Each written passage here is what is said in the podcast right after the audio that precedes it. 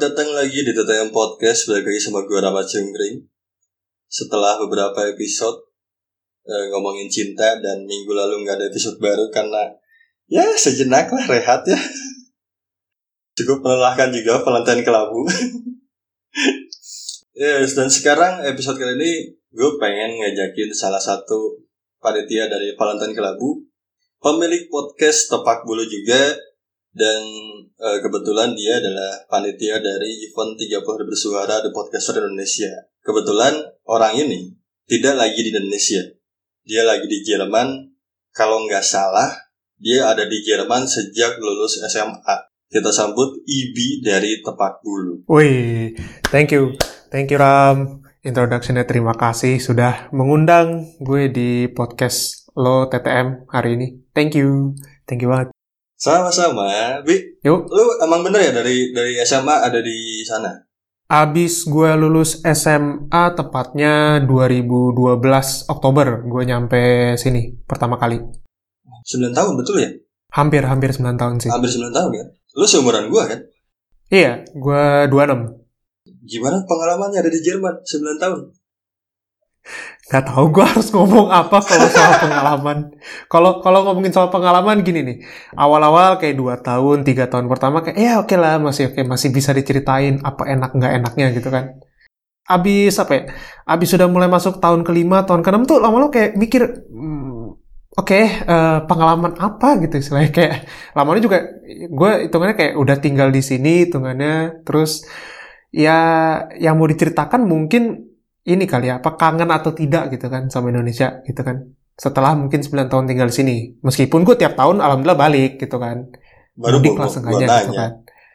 Iya, Iya. baru mau gitu. nanya. itu biar biarin aja biar apa biar kayak mungkin pengen meluruskan aja sih ntar kalau misalnya ada yang nanya-nanya soal ini gitu sih Ram. Gitu. Jadi tiap tahun balik, tapi eh apa yang lu kangenin dari Indonesia ketika lu balik? Oh, kalau gue mah makan sih, udah makan tuh paling inilah, paling esensial gitu ya. Em, karena buat gue makanan itu ya salah satu koneksi gue ke rumah, hitungannya gitu loh, dalam tanda kutip ya. Iya. Karena karena gini loh istilahnya, Em, kita itu hidup di negara yang benar-benar menghargai makanan tuh seperti apa gitu kan. Kayak Hmm. Lo bayangin aja coba hitungannya bubur aja tuh diributin, diaduk atau nggak diaduk gitu kan. Betul. Terus, Iya.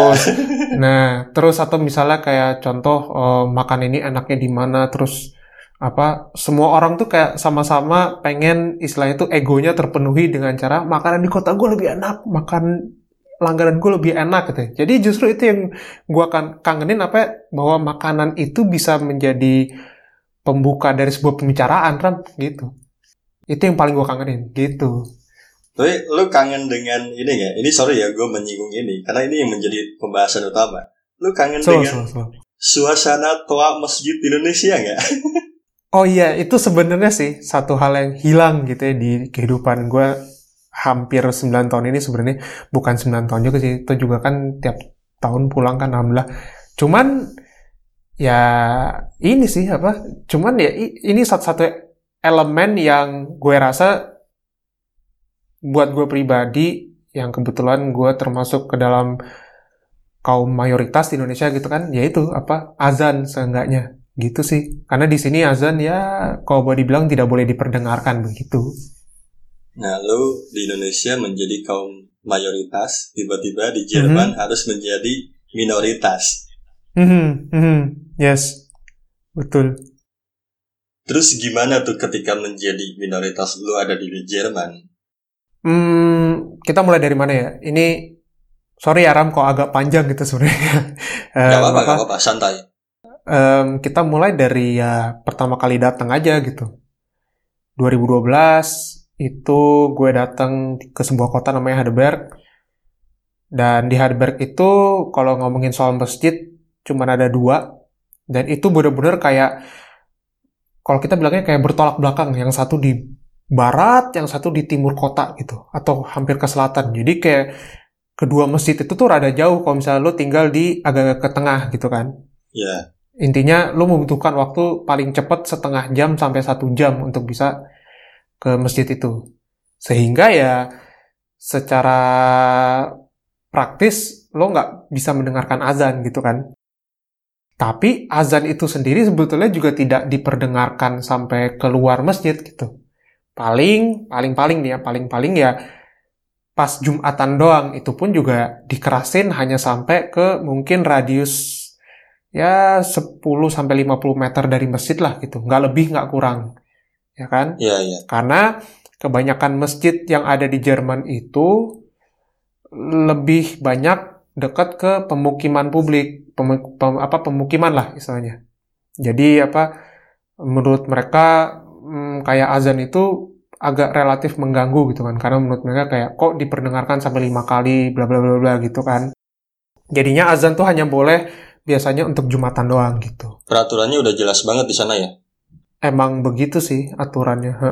Jadi setiap agama jadi bukan cuma ini doang itu mereka sudah punya aturan sendiri-sendiri kayak bagaimana mereka istilahnya menandai uh, ritual ibadah mereka begitu. Tapi bi uh, gini ya, gue mau disclaimer dulu ke teman-teman yang lagi dengerin. Kenapa gue tiba-tiba membahas yang apa ya, bisa dibilang sensitif ya ngebahas melipir melipir ke agama. Karena gue punya keresahan yeah. tersendiri tentang tuan masjid dan gue akan ngeplay dan ibu juga udah denger ya ngeplay sebuah rekaman mm -hmm. suasana di masjid di tempat tinggal gue dan ini menurut gue cukup mm. mengganggu silakan uh, buat lu yang lagi dengerin episode ini lu boleh meng, apa ya berkomentar tentang apa pun tentang audio yang akan gue dengarkan ini gitu hmm silakan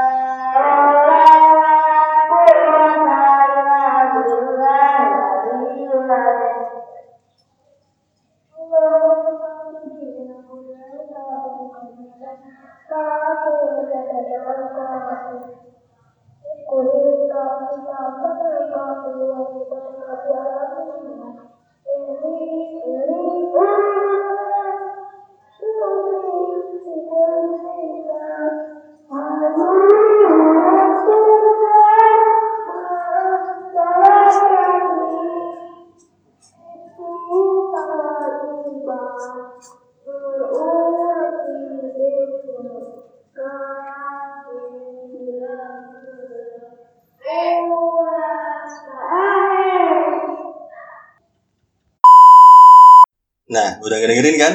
Bi, Ibi juga udah gue kasih kan rekamannya ya. Udah, udah, udah di briefing sama lu. iya. Nah, itu yang gue rasakan. Maksudnya, lu ngedengerin ada beberapa orang di sana. Biasanya kan salawatan itu beberapa menit sebelum azan ya, Bi ya. Kalau di Jerman biasanya hmm. gimana?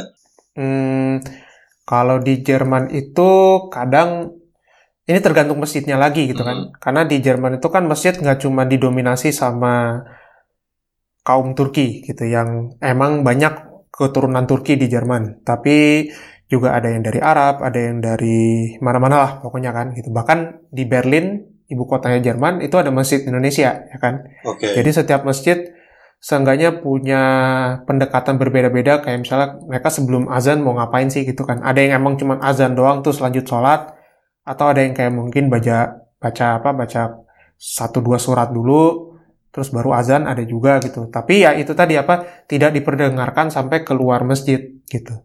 Jadi emang di dalam situ aja gitu. Jadi ranahnya udah tahu gimana.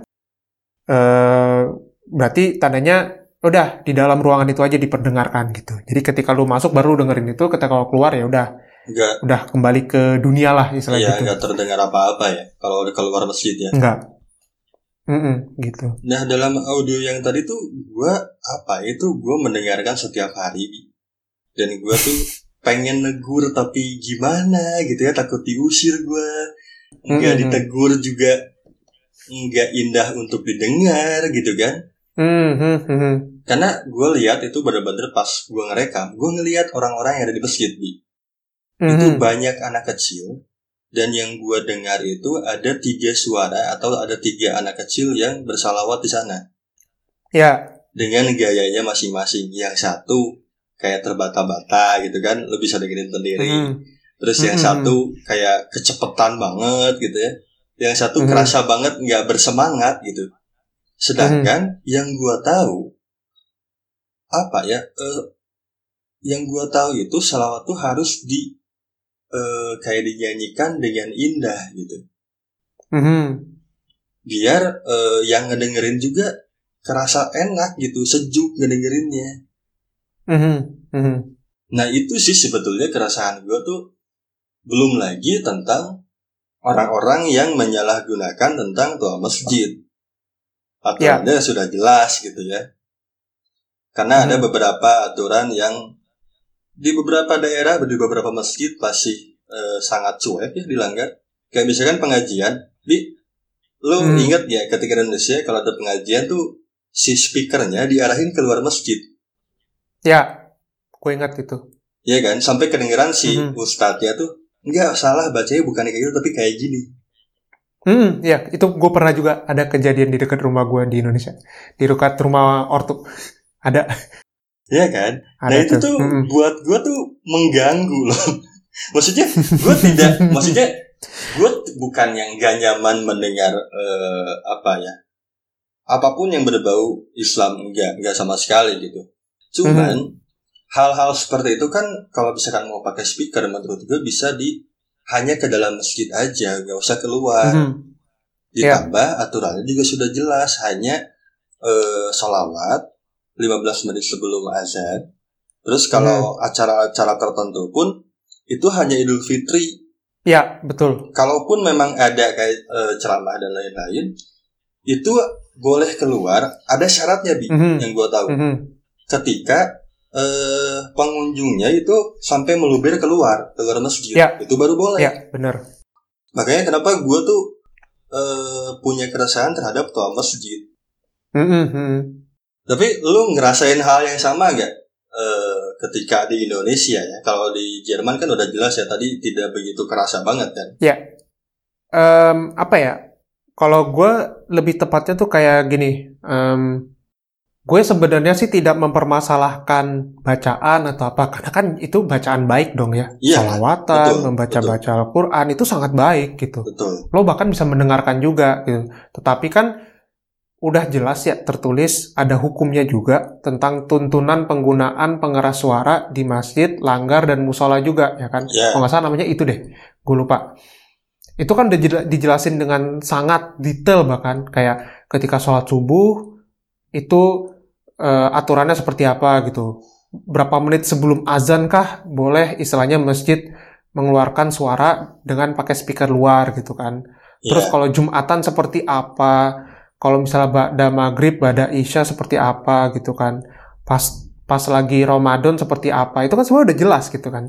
ya, memang. Udah tertulis dengan jelas gitu. Kan yang sebenarnya ini loh yang kita permasalahkan adalah em, bacaan-bacaan seperti ini yang tadi udah point out gitu kan. Itu kan harus dibaca dengan baik betul. dengan apa dengan apa intinya tuh dengan baik dan benar bahkan bukan cuma dengan baik dengan baik dan benar dan bahkan kan di aturan gue lupa di aturan mana itu juga harus bilang dipimpin dengan orang yang sudah kompeten setidaknya begitu kan Betul. nah masalahnya gini kita mau mengajarkan ini ke anak kecil Gue Ah. tidak apa gue tidak menyalahkan sama sekali, tetapi kan itu dia apa namanya ada etikanya juga gitu. Ketika mengajarkan ini ke anak kecil dan kemudian terper, apa diperdengarkan keluar di jam-jam yang tidak seharusnya istilah begitu kan.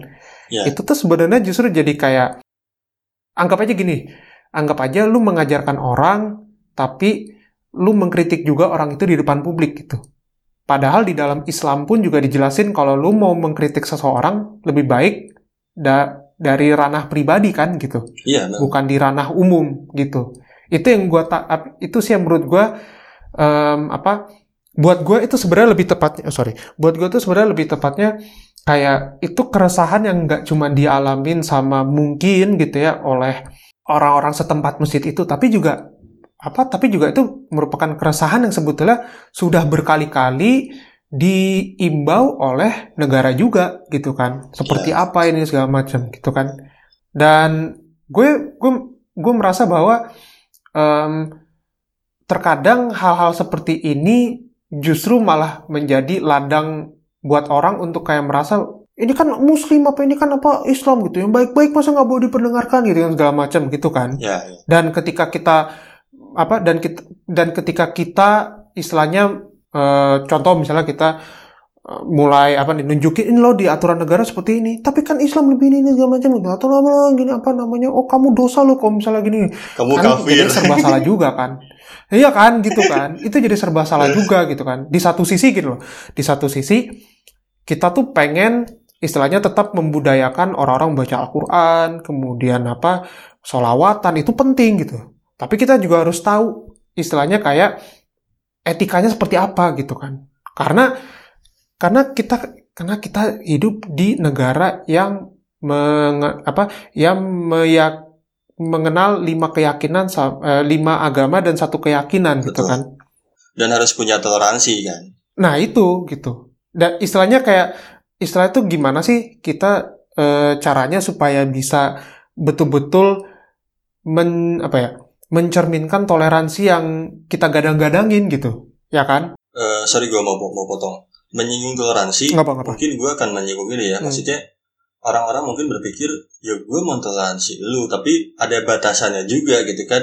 Gak semua orang eh, siap mendengarkan itu di jam-jam yang nggak tepat gitu. hmm Yaitu bukan itu mau memaksa orang untuk toleransi dong, bukan kesadaran sendiri gitu. mhm, mhm, Kecuali kalau memang saat sholat Jumat gitu ya, hmm. di lingkungan masjid yang nggak boleh bersih ya itu wajar Hmm, itu hmm. sangat harus toleransi gitu ya kan ya jadi tol- toleransi pun menurut gua harus ada etikanya jangan semena-mena dipergunakan dan di, menjadikan kambing hitam gitu Nah itu, kalau buat gue adalah gimana ya? Kayak kita itu eh, hidup di, apa ya? Tadi udah gue bilang kita itu hidup di negara yang hmm, istilahnya mengakui banyak keyakinan, banyak apa, banyak juga eh, bukan 5 plus 1 bahkan, sorry, kayak 5 plus 2 karena ada keyakinan selain konfusianisme satu lagi kan gitu. Gue lupa dari NTT kalau nggak salah itu ada satu lagi kan. Akhirnya sudah bisa masuk ke dalam kolom kategori agama gitu kan ya kan seharusnya se- ini seharusnya menurut masalah yang harusnya simple gitu loh untuk diselesaikan. Betul. Bahwa oke kita ikutin aja aturan habis maghrib apa pada maghrib udah selesai terus ya udah kita mau lanjut ngaji ceramah tinggal pakai speaker dalam gitu kan? Betul. Kan kan itu tidak ada apa ya, itu tidak ada salahnya sama sekali dari situ. Malah Iya. justru kayak kita juga jadi kayak menghargai orang yang mungkin berbeda keyakinan dengan kita gitu. Karena gue yakin pasti apa namanya em, tidak mungkin dari dari satu radius itu semuanya mempunyai keyakinan yang sama pasti ada juga keyakinan beda gitu kan Iya. bahkan yang keyakinannya sama pun bisa jadi mempunyai pandangan yang berbeda juga terkait ini gitu kan Iya. kayak misalnya oh ribut banget gitu karena ini anak kecil bukan apa istilah kayak anak kecilnya jadi kayak teriak-teriak jatuhnya bukan kayak bener-bener betul-betul apa menghayati sholawat itu sendiri gitu kan Mm-mm. Kalau misalnya kalau misalnya sholawat itu aja kayak istilah dimain-mainin gitu ya apa lu sebetulnya tidak apa ya eh, apa apa kalau sudah melakukan hal yang benar gitu kan? Betul. Kan itu Iya. loh kalau menurut kalau, kalau menurut gue kalau menurut gue di situ loh kayak em, yang apa kita harus kembali lagi kepada esensi bahwa sebetulnya speaker dari masjid itu digunakan untuk apa gitu? Memanggil sholat kan Ya. gitu. Nah itu. Dan ada juga bi, eh, beberapa masjid yang menggunakan speaker ke arah luar masjid, padahal dia lagi melakukan sholat Mm-mm. di luar sholat Jumat. Mm-mm. Kalau sholat Jumat, eh, ya wajar-wajar aja, apalagi kalau misalkan apa jemaahnya itu boleh sampai keluar luar masjid itu nggak apa-apa banget menurut gua. Tapi kalau memang kayak sholat wajib biasa gitu ya kayak maghrib, Mm. menurut gua cukup emang di dalam aja nggak perlu keluar gitu. Mm-mm. Ada kok, ada aturannya di sini. Em, apa kalau lu cek di Google ada bilang eh, 5 menit sebelum misalnya atau apa dianjurin begini-begini. Terus kemudian pas azan pakai speaker luar. Ya, Setelah azan pakai speaker dalam. Ada, udah ada Jelas. aturannya Hmm. gitu. Itu sih. cuman menurut gua ada ada satu kurangnya sih dalam aturan itu untuk aturan yang melanggar bi masih apa ya masih karet sifatnya gitu. Mhm. Jadi ada beberapa orang yang melanggar pun juga kita mau negurnya gimana gitu kan kebingungan sendiri. Ya itu, itu yang baru pengen gue omongin sih tadi apa. Kalau sudah begini, biasanya tuh kayak apa ya jatuhnya ya kita nggak akan bisa intervensi lebih jauh gitu. Iya. Karena karena apa ya? Karena gue mau intervensi seperti apa gitu. Ujung-ujungnya, nih mungkin apa ya? Ini mungkin sepertinya mudah-mudahan gue salah gitu ya. Karena ujung-ujungnya pasti kita akan eh, di istilahnya bukan di dinasihati lagi kayak misalnya ya udah gitu. Lah itu kan sholat gitu. Dan sholat misalnya kalau maghrib gitu kan. Kalau maghrib kan harus keras suaranya gitu. Oh berarti kamu nggak nggak sholat dong atau apa gitu gitu kalau misalnya nggak keras suaranya atau apa gitu. Akan ada juga beberapa orang meyakinkan bahwa oh sholat maghrib harus keras suaranya kalau nggak tidak sah apa segala macam gitu Iya. kan jadi kan serba salah gitu Ram Betul istilahnya. betul. Padahal sebenarnya gini loh, sebenarnya em, kalau gue menganggap apa ya permasalahan toa masjid ini gitu ya, em, masalah yang sebetulnya sepele tetapi implikasinya gede sebenarnya. Banyak orang yang akhirnya menyepelekan sih yang gua lihat tuh. Nah itu makanya dan dan gue melihatnya apa ya? Gue melihatnya mungkin yang gue rasain ketika gue jadi minoritas di Jerman sih sebetulnya. Mm-mm. Eh, bahwa apa ya kayak misalnya ternyata ada benernya juga kenapa ah, istilahnya tuh kayak suara selain azan tuh tidak diperdengarkan lagi keluar gitu kan gue melihat gereja misalnya di Jerman ya kan Gere- beberapa gereja di Jerman itu mereka setiap jam itu bunyiin lonceng ya kan? Dung dung dung gitu. Atau bahkan setiap 15 menit sekali mereka akan bunyiin lonceng menandakan oh sudah 15 menit oh sudah 30 menit segala macam gitu kan? Iya iya. nah gue gua menganggap itu sudah apa ya? Kalau gue kalau gue pribadi atau oke mungkin itu ya sudah menjadi apa ya? Sudah menjadi se- sudah menjadi ini aja apa sudah menjadi bagian dari kehidupan sosial gitu kan. Betul. karena karena karena gue tidak akan terganggu dengan itu ya kan kalau gue ya kan. Begitu juga ketika mereka hari tapi tapi gimana? Tapi ketika mereka hari minggu juga kan hari minggu biasanya kan eh, mereka akan ada misa atau ceramah segala macam gitu kan gitu kan. Hari di mana orang ke gereja. Iya. dan nggak ada istilahnya kayak eh, ceramah atau misa dari gereja itu diperdengarkan keluar enggak gitu artinya gue kayak artinya gue kayak merasa bahwa oh iya istilahnya agama lain aja tuh udah tahu gimana cara mereka menghargai warga yang seharusnya istirahat di hari minggu itu tapi mereka tetap bisa menjalankan ibadah mereka kayak gitu. Gue kayak di satu sisi gue kayak ngerasa agak sedikit bukan malu ya gitu. Gue lebih tepatnya kayak gue merasa bahwa kok kita agak egois ya gitu. Iya iya. maksudnya maksudnya istilahnya kayak gue tinggal di negara orang yang relatif mayoritas bukan muslim tapi mereka bisa istilahnya tetap menghargai orang-orang yang memang tidak misalnya yang tidak mempunyai preferensi agama atau bahkan orang yang muslim sendiri gitu. Misalnya kayak orang muslim sendiri kita tuh bahkan udah tahu oh hari Minggu bakal banyak lonceng gereja gitu. Iya Tapi mereka tidak akan memperdengarkan sampai ekstrim isi ceramah atau isi misa mereka apa enggak gitu iya iya. kayak udah otomatis aja gitu loh orang. Gue kayak ngerasa gue agak, gue agak sedikit pengen mengenye, mengenyerikan dahi gue gitu karena gue pikir masa di Indonesia kita nggak bisa sih kayak begini gitu. Istilahnya gitulah. sangat susah ironis ya. dijelasin Rob. iya gitu TTM Podcast. Karena gini, Wi. Menyambung yang tadi ya. Ketika kita Hmm. kebingungan ad- untuk menegur yang sebetulnya aturannya sudah jelas. Ini lo Hmm. mungkin ingat ada kasus di Sumatera Utara. Mhm. Orang ini sempat berkomentar tentang azan di lingkungan rumahnya yang makin ke sini justru makin keras katanya suaranya. Hmm. Mhm. Yang gua garis bawahi dia itu hanya berkomentar eh, ke tetangganya di komentar katanya kok eh, volume azannya semakin keras ya dan kebetulan dia non muslim. Mhm. Nah akhirnya kasus itu berkepanjangan di puncaknya itu eh, ada putusan Mhm. di tahun 2018 Ya. si orangnya ini dianggap eh, dalam kasus penistaan agama hanya karena berkomentar itu aja. Ini kita nggak tahu nih kita ngomongin kayak gini bakal kayak gimana bi. Aduh. ya udah, lanjut lanjut terus. Nah hanya berkomentar itu aja satu eh, satu tahun berapa bulan gitu kalau salah 18 bulan dia di penjara hanya karena berkomentar. Hmm. Nah di luar itu kasus itu tuh ternyata merembet ke warga-warga yang lain.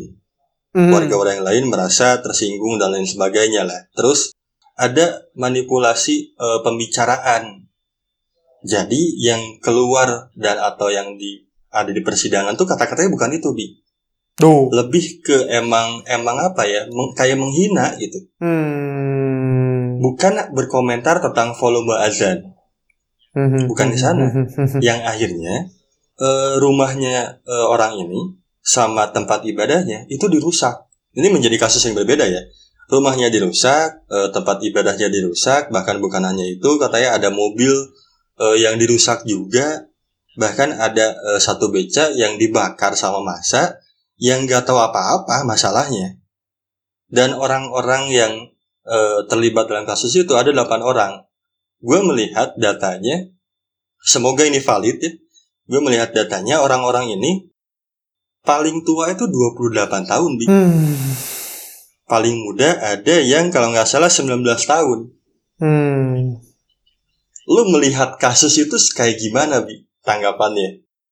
Ini kita harus agak sedikit ini ya, apa namanya? Bukan berhati-hati, lebih tepatnya kita harus agak sedikit memilah satu-satu gitu kan. Apa akar permasalahannya gitu. Ya, Karena gue pribadi gue bukan expert dalam hal ini. Jujur, ya kan? Kita kita ini kita hanya menanggapi berita yang ada di luar ya kan. Jadi buat pendengar TTM Podcast tolong jangan ditelan mentah-mentah gitu. ya, Karena ini pendapat kita.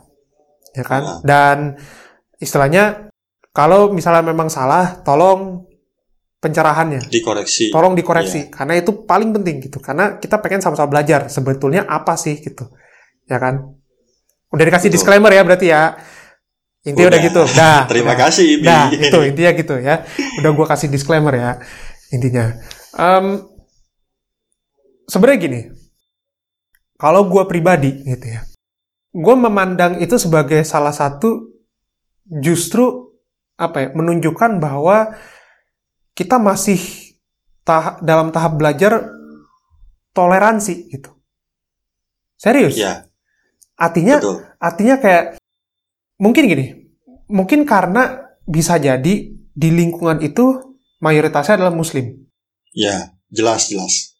Sehingga kita sering kali tidak bisa melihat dari luar, ya kan? Karena begini, karena lu hidup dalam satu bubble, ya kan? Mm-mm. dalam satu bubble itu lu kan hanya melihat apa yang ada di dalam situ kan sehingga lu pikir Betul. apa yang ada di dalam situ itu sudah lumrah ya kan Ya, ini lumrah ini lumrah ini lumrah ketika kita keluar dari bubble itu dan kita pengen lihat ke dalam ya kan sebenarnya kita melihat bahwa di situ sebenarnya ada yang nggak beres gitu apa yang nggak beres yang nggak beres itu adalah cara kita memandang bahwa ternyata oh lo ada orang lain di dalam bubble itu bahkan gitu kan betul. istilahnya gitu. Bahwa orang lain itu istilahnya kayak mereka tidak melakukan hal yang sama. Ini kita belak-belakan aja gitu ya kalau soal ini. Mereka tidak melakukan hal yang sama, tidak mempunyai keyakinan yang sama. eh, tapi kita tinggal dalam satu bubble itu. Ya, ya. Harusnya kita mengerti bahwa ternyata oh stabilitas bubble ini tuh nggak cuman istilahnya membesarkan apa yang menurut kita benar aja gitu kan. Mm-mm. Karena namanya bubble atau namanya balon itu semakin besar ya lama-lama semakin pecah gitu kan. Betul. Kita harusnya melihat di bubble itu bahwa ternyata oh nggak ini ya apa namanya em, istilahnya bukan orang tuh sebenarnya bertanya gitu kan apa bahwa ternyata ini makin keras gitu ya kan Iya. makin keras itu eh, istilahnya kan bisa jadi kan ah yang bener bu gitu padahal kan kita bisa aja menanggapinya santai saja gitu ah yang bener bu Iya, gitu iya. Em, apa mungkin settingannya kali salah atau apa gitu kan kan bisa gitu Bisa banget. istilahnya ketika kita sudah keluar dari bubble itu ya, kita bisa melihat seperti itu kan, betul? Ah enggak, ah itu kayak cuman settingannya aja keras gitu kan. Karena beberapa kali masjid di dekat rumah ortu gue begitu juga. Pernah kayak terlalu pelan azannya, tapi pernah juga kayak terlalu kenceng gitu kan. Ada gitu. Iya, iya.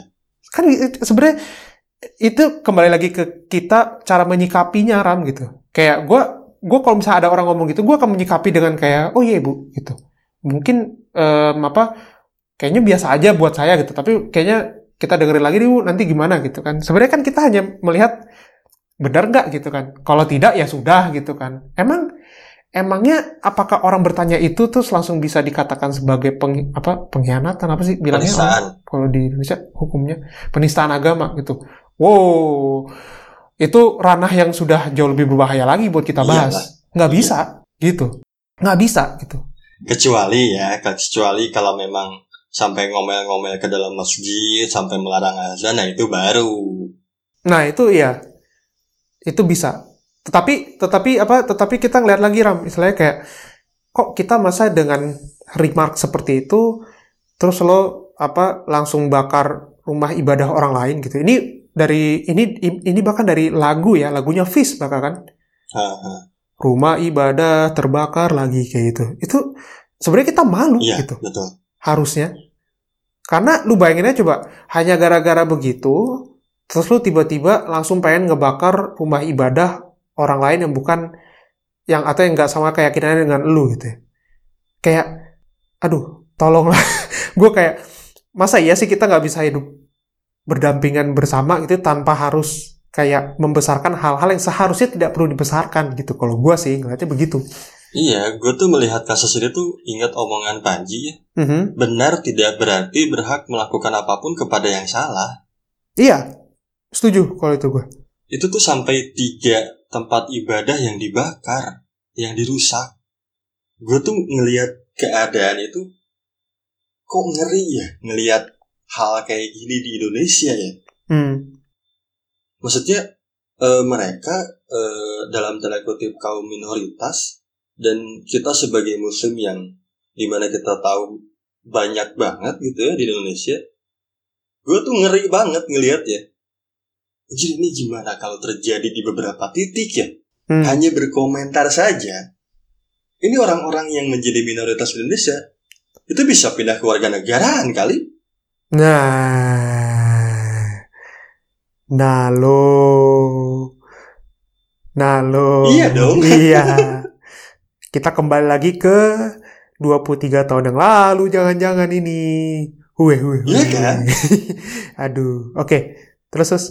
Ya itu, gue tuh ngeliat, wah ngeri sih gila sih kalau ini sampai terjadi di beberapa titik dan cara menyikapinya dengan hal yang sama. Hmm. Ini tuh masih terhitung baru walaupun terjadi 4 tahun 2 tahun lalu ya. Itu masih hangat banget menurut gue gitu. Hmm. Hmm. Hmm. Hmm. Dan gue yakin sampai detik ini pun masih terjadi. Maksudnya untuk berkomentar hal tersebut tuh mungkin masih ada. Cuman eh, entah itu nggak ke expose ataupun mungkin tidak se ekstrim ini tanggapannya. Hmm.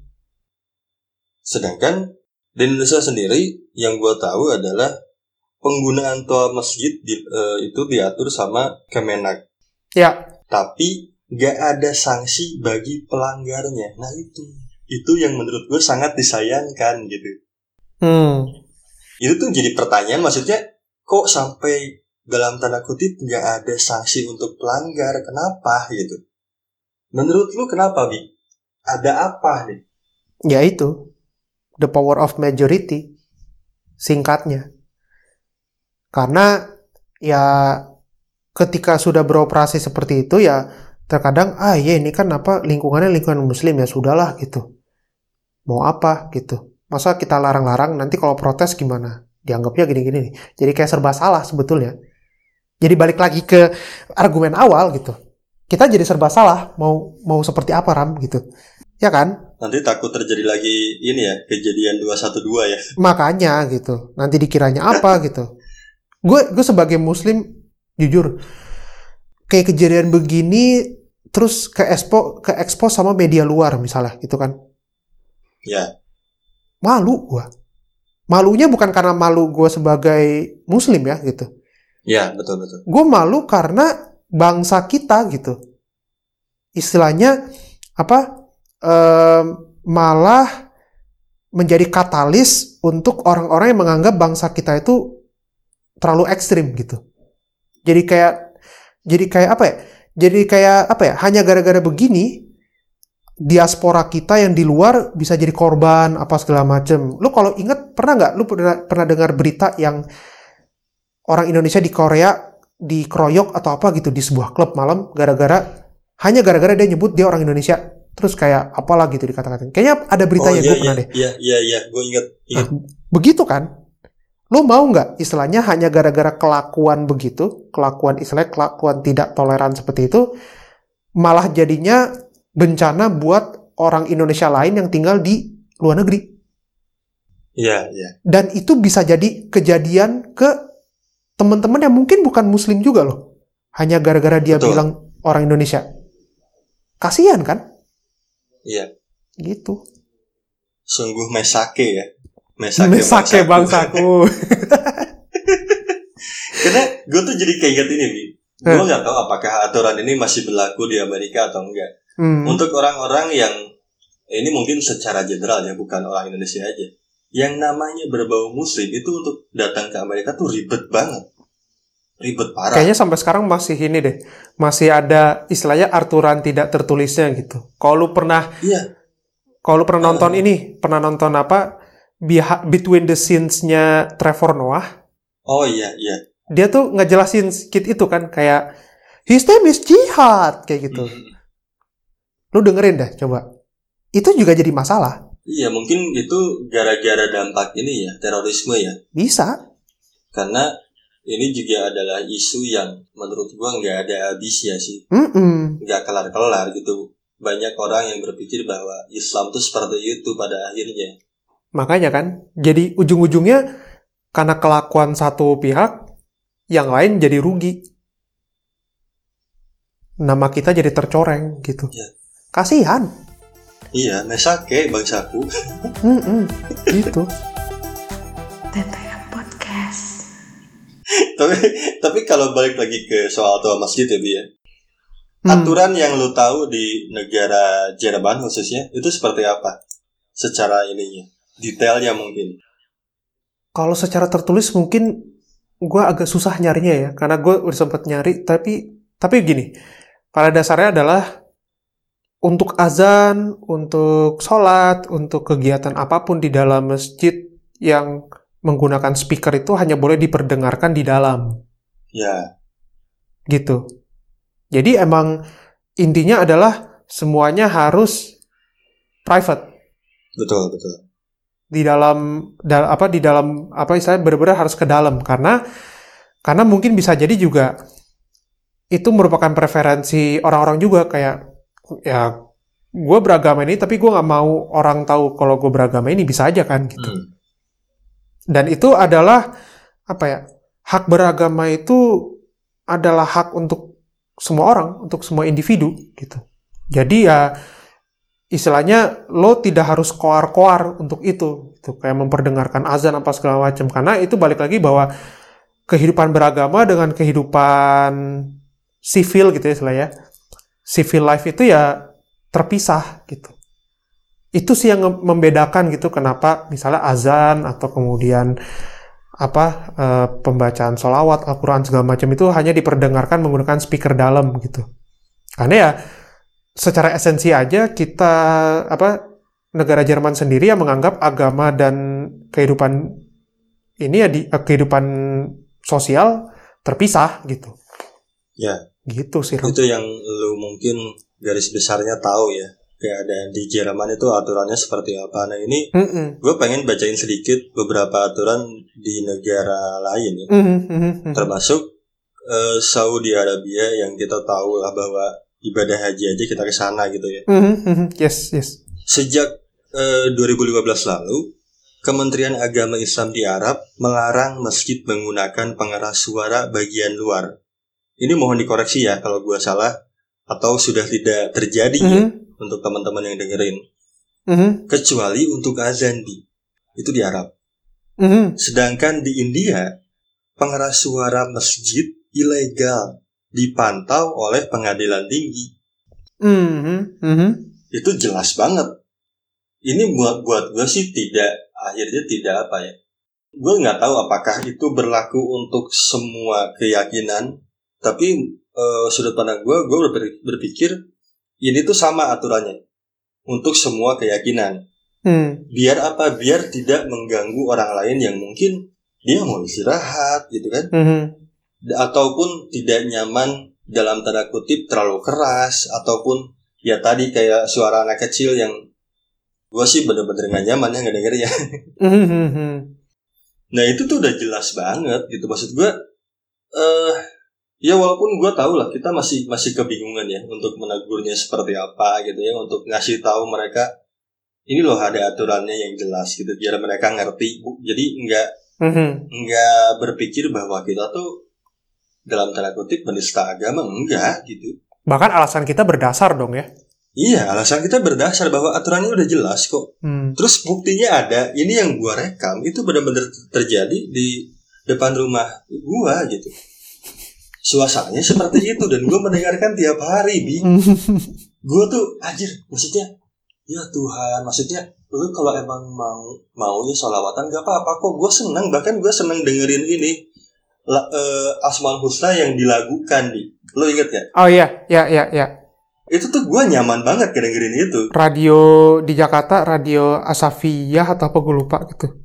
95,9. iya Ya. gue tuh nyaman banget Mhm. nyaman banget bahkan waktu SMP tuh gue sampai hampir tiap hari menyanyikan itu gitu Mhm, mhm. seneng kok kita tuh ngedengerin kayak gitu Iya. cuman dalam konteks ya dinyanyikan atau dibacakan dengan dengan enak gitu Dengan khusyuk. iya Hmm. Kalau misalkan kayak barusan ya anak-anak kecil itu ada yang terbata-bata di tengah-tengah diam terus dilanjutin dengan intonasi yang cepat kayak pengen cepat-cepat selesai. Hmm. Ada lagi yang nggak bersemangat banget kedengerannya gitu. Hmm, hmm, Iya, iya. Gue kayak Iya. gue sampai pengen datang ke masjid.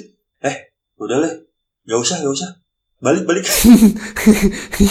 Iya, iya, iya. Benar juga Gak sih. enak dengernya. Benar juga, benar juga. Benar juga. Benar juga sih. Itu aduh. Itulah. Aduh. Mesake ya ngelihat ini ya. Mesake lagi. Ya kan memang pada kenyataannya seperti itu dong kalau melihat keadaan kayak gini. Aduh, gue pengen kasih judul apa episode ini Mesake azanku harusnya gitu. Wah menarik tuh, Iya. menarik. Kayaknya iya. deh. Mesake toa masjid kita ya. iya, Mesake toa masjidku gitu istilahnya. Wah thank Iya. you Bi udah eh, berbagi sudut pandang dan pengalaman ada di Jerman Thank you Ram. kaum minoritas ya. Thank you Ram. Seenggaknya, seenggaknya gini loh. Ini mungkin sebelum kita tutup gitu ya. Seenggaknya apa ya? Seenggaknya mudah-mudahan gitu ya. Kayak gua nggak tahu apakah orang-orang masjid mendengarkan atau tidak istilahnya gitu ya. Tapi gue berharap istilahnya kayak kita tuh bisa mengedepankan toleransi antar umat beragama dengan tidak menghilangkan esensi apa yang udah kita lakuin juga gitu kalau misalnya lu sebagai muslim gitu kan kayak Betul. ya udah lu ibadah tetap ibadah gitu jangan sampai ibadah kita rusak gara-gara eh, ketidaktoleransian kita gitu sih kalau gue Dan mungkin terakhir dari gua ya, hmm. jangan mengkambing hitamkan toleransi. Itu sih. Hmm, yes yes Karena setuju pada akhirnya itu yang gua lihat dalam kasus ini. hmm, hmm, oke intinya gini Eh? Yang benar datangnya dari Allah Subhanahu Wa Taala yang salah datangnya dari kita udah gitu ya oke Betul, terima kasih Ibi udah datang. yo thank you Udah mau Ram mampir di Tatayam Podcast dan insight-nya juga luar biasa ya. thank you Ram udah ngundang gitu Sama-sama, ya udahlah. Gua dan Ibi pamit. Sampai ketemu di episode selanjutnya. Thank you Rama, thank you teman-teman semuanya. TTM Podcast. Buat kalian yang mau cerita berprosesnya kalian, bisa kirim ceritanya ke email ttmpodcast.story@gmail.com atau ke Instagram ttm.podcast. Kalian bisa cerita tentang apa pun dan kapan pun kalian mau. Karena yang gua tahu, bahagia sendiri buat apa, rasa sendiri itu kan gak nyaman. Gua Rama Cungkring, pamit undur diri.